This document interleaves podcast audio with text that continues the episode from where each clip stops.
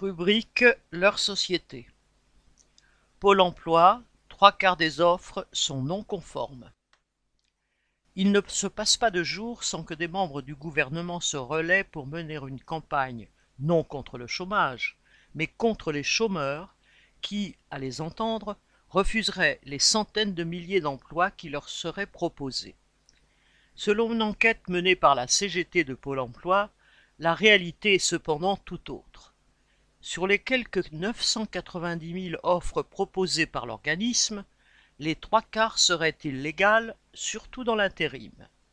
Les horaires de travail proposés, quand il y en a, ne seraient pas conformes à ceux des annonces, de même que la durée des emplois.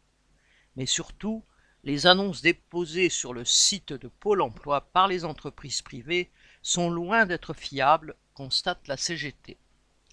La même annonce peut se retrouver sur les sites de différentes agences, faussant ainsi le nombre d'emplois proposés effectifs.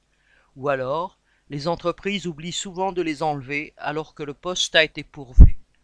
À ces irrégularités s'ajoute aussi une masse de propositions qui n'offrent qu'un intérim de quelques jours, par exemple pour une manifestation culturelle ou pour surveiller un magasin en période de solde.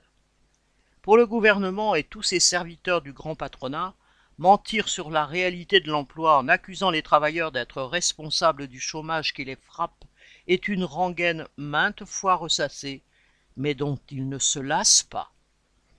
Marianne Lamiral